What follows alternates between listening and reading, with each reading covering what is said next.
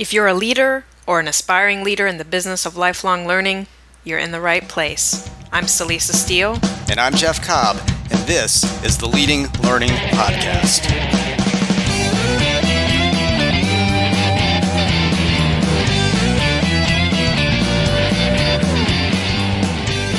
In this episode, we're going to turn our focus to leadership once again, and so I wanted to make sure before we get started to highlight our annual Leading Learning Symposium, which will take place this year on October twenty-fourth and twenty-fifth in Baltimore. And the symposium is designed for individuals at the director level or higher, folks who have strategic and or financial responsibility for their organization's professional development, continuing education, or lifelong learning business. And if that describes you, we hope you will consider joining us in Baltimore. You can find out all the details by going to symposium dot leading learning dot com. We also want to thank WebCourseWorks, makers of CourseStage L M S, for being a sponsor of our Leading Learning webinars, which as part of that package makes them a sponsor for this podcast episode. To find out more about our upcoming webinars, you can go to tagoras dot com slash webinars. And to learn more about WebCourseWorks, you can go to w w w dot web courseworks dot com. And Jeff, I know you had a chance to speak with Seth Kahn. I did, and Seth has the distinction, as I note in the interview, of being the first person we've interviewed twice on the Leading Learning Podcast. He's actually the first person that I've interviewed three times on podcast before. Seth is the author of Getting Innovation Right, along with a number of other books. He's also the founder of Association Transformation, which is just a, a great initiative in the association sector. And he was part of the faculty at the Leading Learning Symposium this past fall in, in two thousand fifteen, will be again at the two thousand sixteen Symposium. And I think we just, you know, we, we have a lot in, in common with Seth uh, in terms of how we think about leadership, how we think about learning. He's always an incredible incredibly interesting guy to talk to to find out what he's up to. And what he is up to right now actually is uh, two new initiatives. Uh, he is basically growing, uh, kind of launching a revamped version of his uh, C E O innovation community. He's been working with association C E Os for quite some time and is now really formalizing that quite a bit more. And he's also launching a new initiative, the Visionary Leadership Academy, which is more for up-and-coming uh, people, people who aspire to the C-suite in associations. So we spent, you know, some time talking about why he put those initiatives together, why they're necessary right now. We talked about just kind of the, the association sector in, in general right now. In fact, you referenced some of what he said at the symposium. We actually have a great video of him talking at the symposium that we'll link to in the show notes, and we picked up on some of that. But, you know, in, in general, um, he's just always a great person to, to have uh, a discussion with. And I know that one of the things that you and I find very interesting in what he's doing with the C E O Innovation Community and, and the Visionary Leadership Academy is that these feel to us like examples of boutique learning, which was a concept that we talked about in our uh, year-end uh, trends and predictions webinar um, in, in December of, of two thousand fifteen. Um, you know, this idea of boutique learning that's very focused, very personal, very high touch, um, and, and it sounds to me that that's exactly what Seth is after. Definitely, definitely. He provides, you know, good details about what he's doing, and I think that um, uh, what he is doing is something that organizations that are listening can certainly emulate in, in their own offerings, as well as taking advantage of what Seth is doing with his offerings. So let's go listen to what Seth has to say.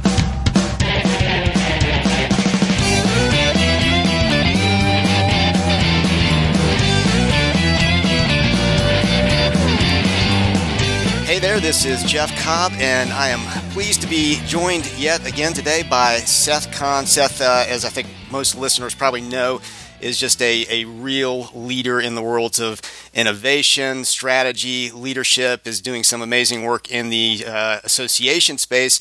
And he also has the distinction of being the first person to be interviewed twice on the Leading Learning Podcast. So welcome, Seth. Oh, it's great to be back. Thank you, Jeff. Yeah, definitely. And, and in fact, uh, you've been on this podcast twice, and I've interviewed you once on another podcast. I think you are officially the first person I've interviewed three times, and uh, I've learned something every time. So, well, so do I. The feeling's mutual. Well, great. Well, let's um, we got a, a lot to dig into today. I know you've got some some new offerings, which is one of the specific reasons that we wanted to talk. Um, we're also thrilled to to know that you're going to be there again as part of the the faculty at the Leading Learning Symposium. You were there in, in the fall, and um, you know, I think by all accounts uh, that was a, a great experience. And I know uh, your content there in particular, and, and your interactions there were, were very well received. So um, thrilled to have you there again. And I, I thought we'd kick off actually with a, a reference to that. Um, Fall Symposium. We've got a video of one of your content pods up on YouTube at this point, and we'll be sure to include a, a link to that in the show notes here. But you're talking about really, you know, the, the landscape right now for uh, associations in, in particular, talking about business model innovation. And I was struck at the at the end of that uh, uh, segment, that content pod that you did. You were talking about kind of the the rise of the four seasons, and you know, and how the, the founder there sort of saw a real opportunity in the market and was really kind of first to market. And you, and you made the comment to the collected audience there, who are primarily people from trade and professional associations, that we are first to market here. Um, and I think, you know, talking about that market for lifelong learning. And I'd love to get you to expand a little bit on that in the context of, of this podcast. And, and that, that may help to kind of tee up what we're going to talk about following this as well. So first, first to market, how do you see that? Well, you know, when I first got involved with associations, it was two thousand two. And I was working at the World Bank in knowledge management, and we were focusing on building communities of professionals and bringing them together to apply their expertise to really tough problems. And knowledge management was on the rise, and you know, big companies like I B M were involved with us, and they were really trying to crack this nut. Uh, and I really had no exposure to associations in my life prior to that. Mm. And I began working with the Center for Association Leadership with Scott Steen and Susan Sarfati, and I started to learn about trade associations and professional societies. And one of my first reactions was, wow, these people have been doing knowledge management for over one hundred years. Right. You know, that's, this is where it's happening. I mean, it's in vogue now, but th- these people have been bringing together uh, communities of people who are trying to apply either trade or professional expertise to make results happen in real life. They're educating them. They're transferring best practices. Um, so what I mean is that the association world was first to market in bringing communities of professionals together. And that can be leveraged for mm-hmm. really, basically industry dominance. But it requires a mindset that says we're going to stay in the leadership role. Right, right. And I know you're very concerned with um, helping to cultivate that mindset, because you're, you're seeing it in other places. You, you also talked about in that particular video, you know, what's going on in Silicon Valley and how the really the culture there around um, innovation, uh, around seizing business opportunities is quite different. Could you expand on that a little bit for listeners here? Sure. And in Silicon Valley, it's remarkable. I mean, while I was out there, I met with executives at Apple, at Pinterest, at Google, at Badgeville, at Yahoo. Um, and even just talking with, I talked with some C E Os of startups, and uh, the environment is really about sharing mm. and about uh, exploring immediately how we create synergies. Uh, it's it's uh, everybody is like ready to just kind of put all their cards on the table and ask the question, how can we do more together than we can do apart? There's this this entrepreneurial, you know, seizing opportunity kind of mindset that permeates everything. And actually last week I was at U C L A at the Department of Grand Challenges and at the XPRIZE Foundation in Los Angeles.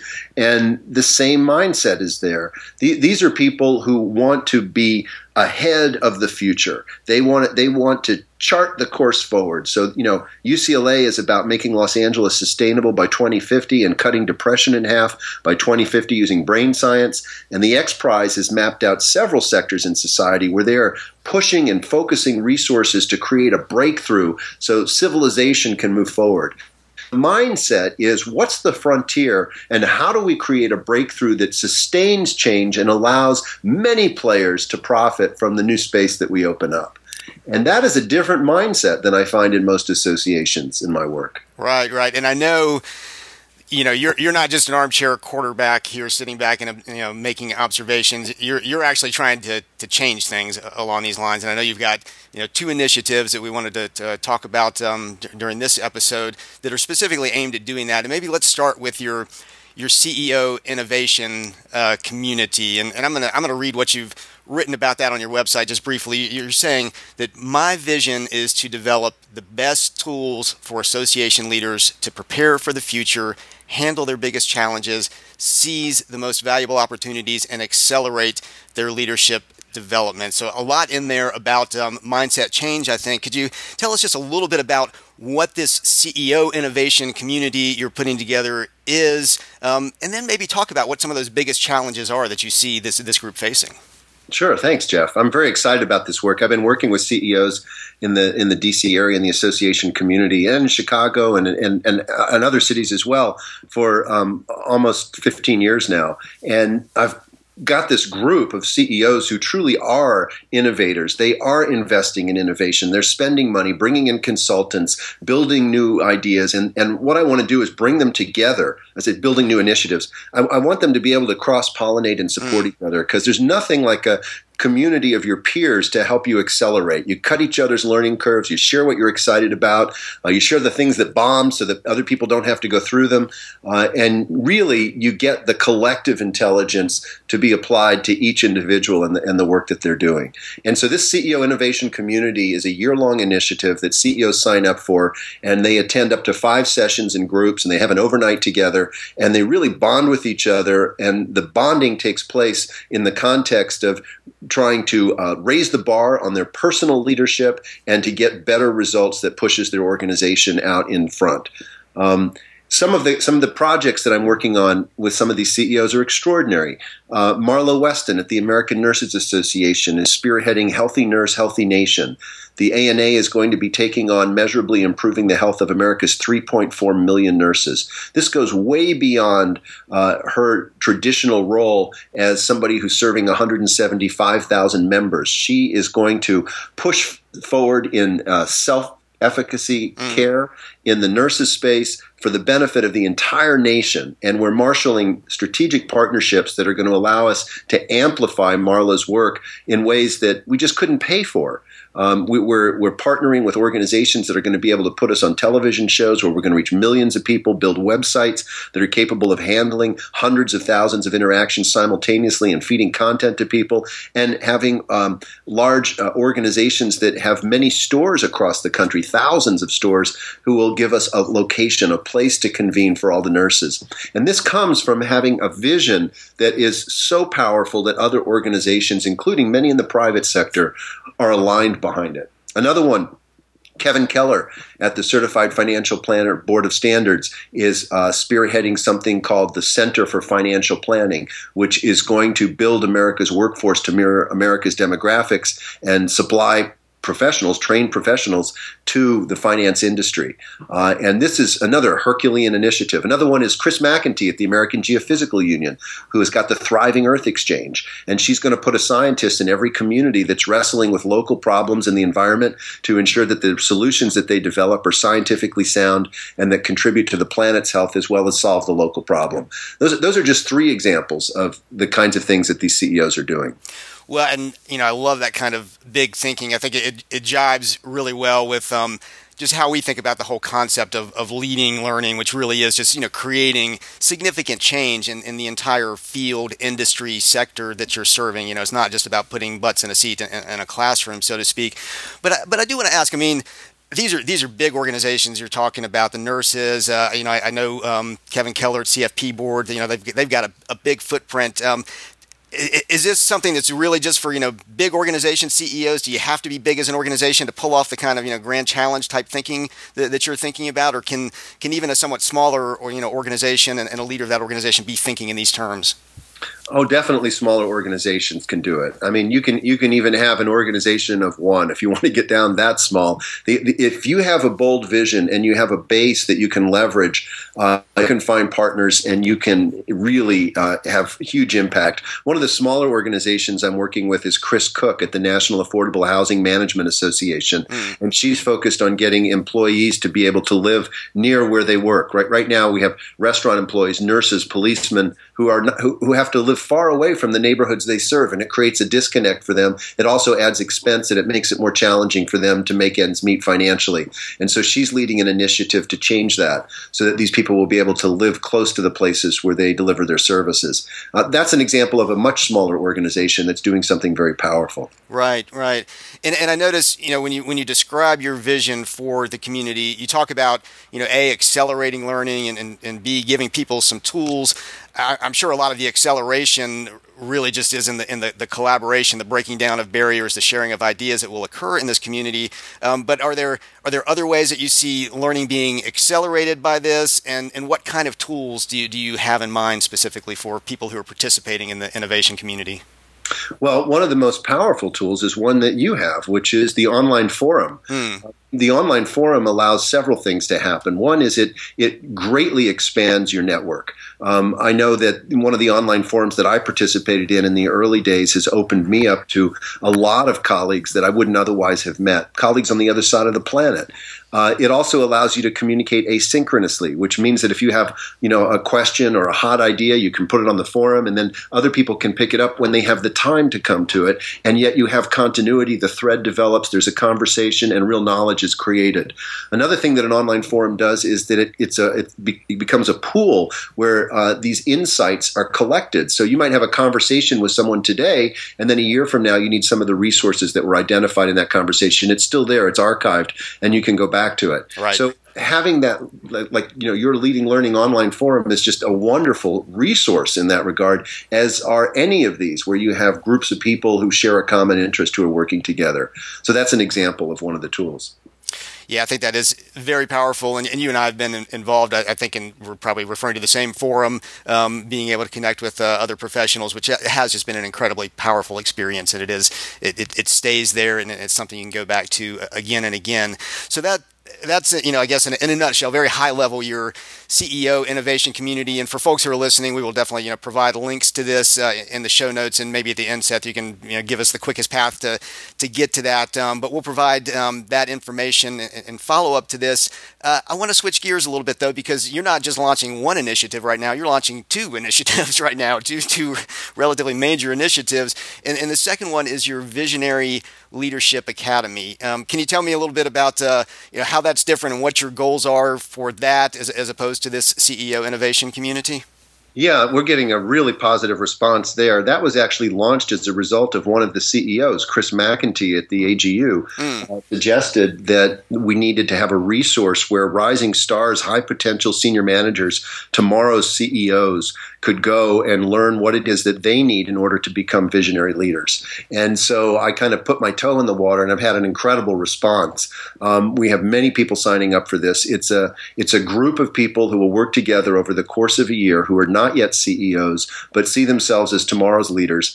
And uh, we're going to be providing a curriculum that will help them to understand things like change leadership, uh, strategy, innovation, uh, what it means to be a visionary, what, what are the practical sides of that.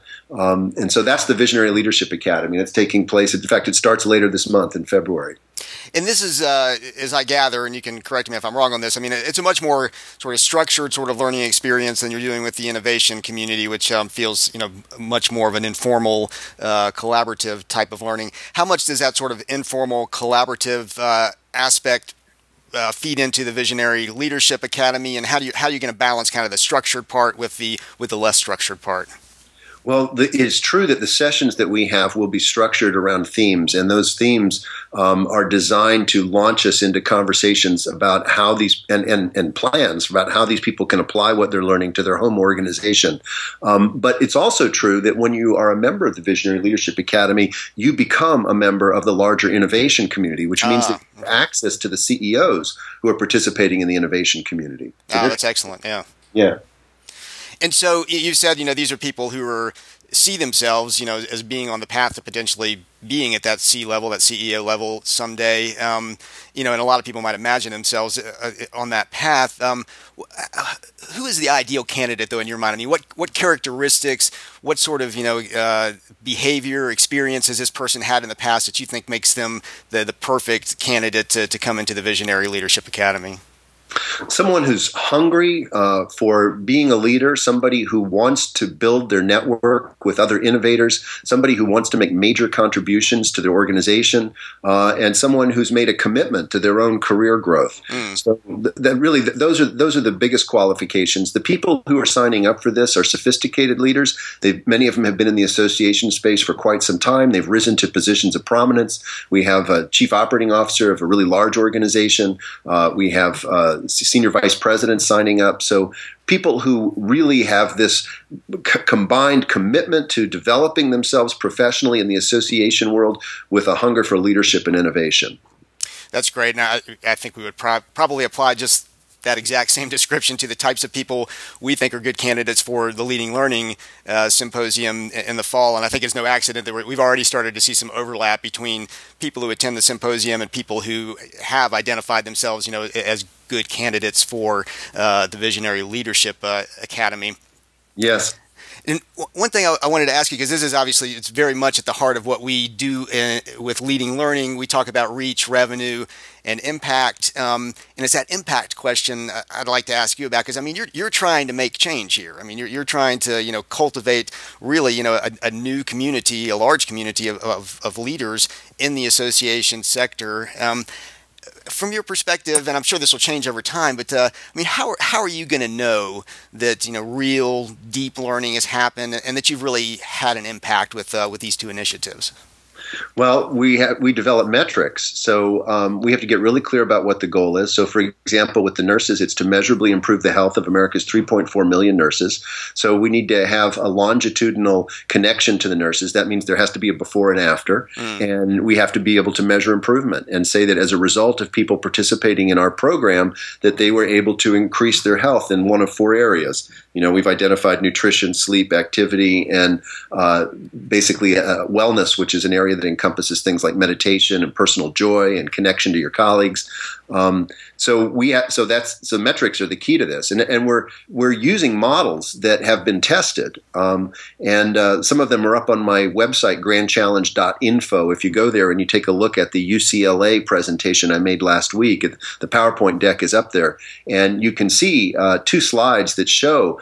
One is a, a ten, uh, two, ten uh, elements that you need to have in order to create a successful movement, and this comes out of research that was quantitative, conducted by Chris Economist. And the other is something called the socio-ecological model, which shows the kind of intervention that's required, that you need a systems intervention, and it identifies the five areas that you have to have uh, activity in. And this also comes out of research, and it's a model that was adopted by the Centers for Disease Control, and we're using both of these models very successfully. Well, fantastic. Well, I'm definitely going to go check those out my, myself, and I look forward to seeing the impact that you do have with us over over time, because I know it will be significant. So we've been talking about the, the C E O innovation community, and then and then right now the, the Visionary Leadership Academy. Again, we'll provide some links to these in the show notes, and as we're wrapping up here in a minute, uh, Seth, again, I'll ask you to, to give the most direct path to those. But, but before we do wrap up, um, we always like to ask uh, – people who come on the podcast about, you know, their lifelong learning practices. And I know you've had that question before because we've had you on the show before. So you've told us about that, but I thought it'd be good, you know, it's been several months, um, uh, it'd be good to catch up and say, you know, wh- right now, uh, what are you doing with respect to your own learning? What are you really, you know, excited about with respect to uh, your own learning? I'm sure developing these initiatives has got to be a big part of it, but uh, what what's in addition to that? Yeah, well, so the, um, you know, one aspect of my learning that is so wonderful about being involved with associations is learning about each of the domains that I'm involved in. So, for example, I'm working with the C M A A right now, which is an organization that's dedicated to the excellence in the construction management space. And I'm going to be interviewing about eight people over the next eight weeks in preparation for a, a strategy session. And these eight people are really movers and shakers in the construction world, people all over the world, people in Saudi Arabia, people in India, people in New York, and these are people who are designing uh, cutting-edge buildings, who are implementing the, the construction management principles on a really grand scale, and they're truly futurist people. So part of my education is just talking to, to my clients, and I and I love that. I love that about the association world. Um, the second thing is that I've become enamored in the last six weeks with the work of Gay and Kathleen Hendricks. Um, this is around uh, their their focus is around personal relationships, My relationship with my wife is extremely important to me. I mean, it's second only to my relationship with myself in terms of the value that it, that, it, that I place on it and the, the importance that it. And so I really want to have a powerful relationship with my wife that's firing on all cylinders. And that's what attracted me to Gay and Kathleen Hendricks' work. And then I just started reading one book after the next. They've got about six books out there.